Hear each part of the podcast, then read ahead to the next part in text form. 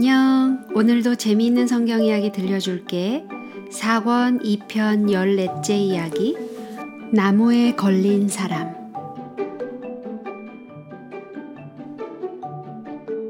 요단강을 건너가 보니 그곳에도 다윗을 염려하고 도와주려고 하는 사람들이 많이 있었어요. 어떤 사람들은 침상과 대야와 질그릇과 밀과 보리와 밀가루와 볶은 곡식과 콩과 팥과 볶은 녹두와 꿀과 버터와 양의 치즈를 가져다가 다윗과 그 함께한 백성으로 먹게 했는데 이것은 백성이 들에서 굶주리고 지치고 목마를 것이라고 그들이 생각한 까닭이었어요. 기운을 차린 다윗과 그의 무리들은 마하나임 성읍을 향하여 계속해서 갔어요.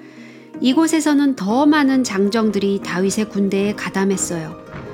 얼마 후 그는 이스라엘의 가장 훌륭한 군인들만 수천 명을 지휘하게 되었어요.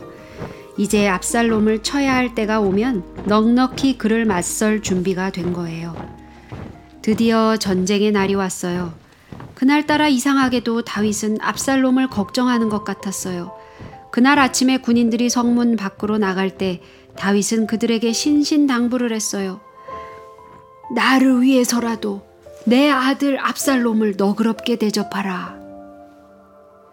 압살롬이 그렇게 큰 악을 행하였음에도 불구하고 아직도 그는 아들을 사랑하고 있었어요. 압살롬의 군대가 제 아무리 발버둥쳐도 다윗의 노련한 용사들을 이길 수는 없었어요. 싸움을 시작한 지 얼마 되지도 않아서 그들은 뿔뿔이 흩어지고 보기 좋게 패한 것이었어요. 한편 노새를 타고 부랴부랴 도망가던 압살롬은 이상스런 사고를 당하고 말았어요. 그가 에브라임 숲속을 지날 때였어요. 커다란 상수리 나무 아래로 급히 지나가는데 나뭇가지에 그만 머리가 걸리고 말았어요. 갈라진 나뭇가지는 그의 목을 휘감았어요.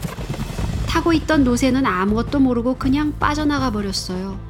압살롬은 불쌍하게도 공중에 대롱대롱 매달린 채 남겨진 것이었어요. 다윗의 군인 한 사람이 이것을 발견하고는 얼른 달려가서 요압에게 알렸어요. 요압은 하늘을 날 듯이 기뻤어요. 그는 이 젊은이와 결말 지어야 할 이유들이 많았어요. 요압은 압살롬에게 너그럽게 대하라는 왕의 부탁을 까맣게 잊어버리고 그의 가슴에 단창 세 개를 깊숙이 꽂아버렸어요. 압살롬의 시체는 깊은 구덩이에 던져졌고 돌무더기로 덮였어요. 다윗은 그때까지 성문에서 소식이 오기만을 마음 졸이며 기다리고 있었어요. 저기 누가 달려옵니다. 왕은 이렇게 말했어요. 저가 만일 혼자면 그 입에 소식이 있으리라. 그런데 그때 파수꾼이 또 소리를 질렀어요. 또 한 사람이 달려오는 게 보입니다. 다윗은 깜짝 놀랐어요. 저도 소식을 가져오느니라. 다윗은 그 사람들이 빨리 소식을 가져오기를 애타게 기다렸어요. 앞서 뛰어오는 사람이 점점 가까이 다가오자 파수꾼이 소리를 쳤어요. 제가 보기에는 앞선 사람이 사독의 아들 아히마아스 같습니다. 아히마아스라면 바로 우물 속에 숨어 있던 두 사람 중에 한 사람 아니겠어요? 저는 좋은 사람이니 좋은 소식을 가져오느니라. 왕은 약간 마음을 놓았어요. 아히마아스가 왕에게 닿았을 때 그는 이미 지쳐 있었어요. 그는 숨을 헐떡거리면서 모든 일이 잘 되었습니다.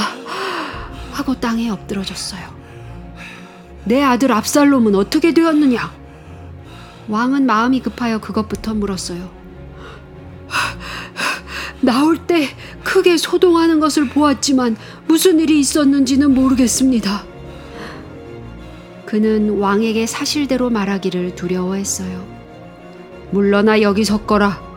다윗은 그에게 말하고 다른 사람이 오기를 기다렸어요. 그때 마침 소식을 가지고 온 사람이 그곳에 도착했어요. 내 주 왕께 보고할 소식이 있나이다. 여호와께서 오늘날 왕을 대적하던 모든 원수를 갚으셨나이다. 내 아들 압살롬이 무사하냐? 다윗이 애가 탔어요. 내주 왕의 원수가 일어나서 왕을 대적하는 자들은 다 그와 같이 되기를 원하나이다. 구스 사람은 그렇게 대답했어요. 다윗은 그 말이 무슨 뜻인지 단번에 알았어요. 그의 가슴은 슬픔으로 찢어지는 듯 했어요. 물론 전쟁에서 이기기를 바라긴 했지만 그렇게 큰 값을 치르리라고는 생각하지 않았던 거예요. 다윗은 눈물을 쏟으며 성문 위에 한 방으로 갔어요. 거기서 그는 목을 놓아 울었어요. 내 아들 압살롬아, 내 아들, 내 아들 압살롬아, 내가 너를 대신하여 죽었다면, 오 압살롬, 내 아들아, 내 아들아.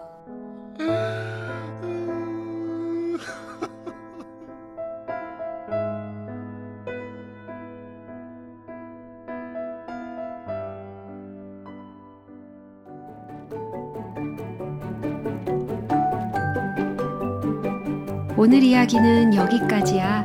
다음에 또 재미있는 성경 이야기 들려줄게. 안녕.